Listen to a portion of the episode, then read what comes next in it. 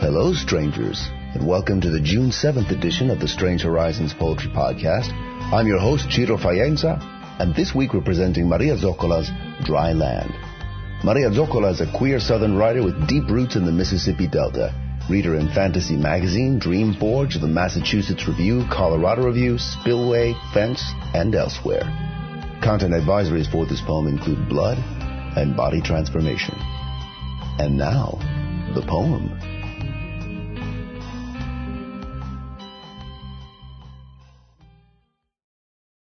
Dry Land by Maria Zoccola. They come with their whole selves blown open, staggering from the sea on new-cut legs, skin like a peeled grape, raw and weeping, hands already outstretched, itching to touch, trash cans and beach chairs, tire treads, the skillet heat of black asphalt, everything wild, everything new, miracle of air and yawning horizon. In my ugliest heart I hate them, their kelp hair and sharp little teeth, their love for this sand and its every jumping flea, Poor frail fish girls in need of some kind stranger to wrap towels around their nakedness, feed them on fruit and fresh water, and slice the webbing between their fingers. It won't be me.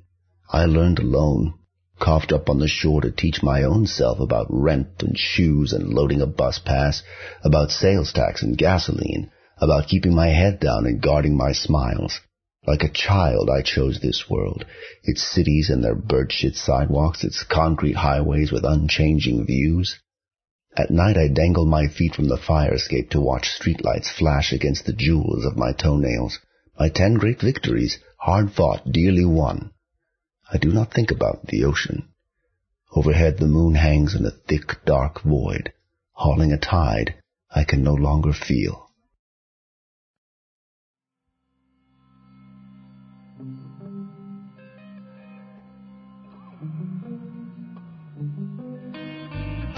And this has been the June 7th edition of the Strange Horizons Poetry Podcast.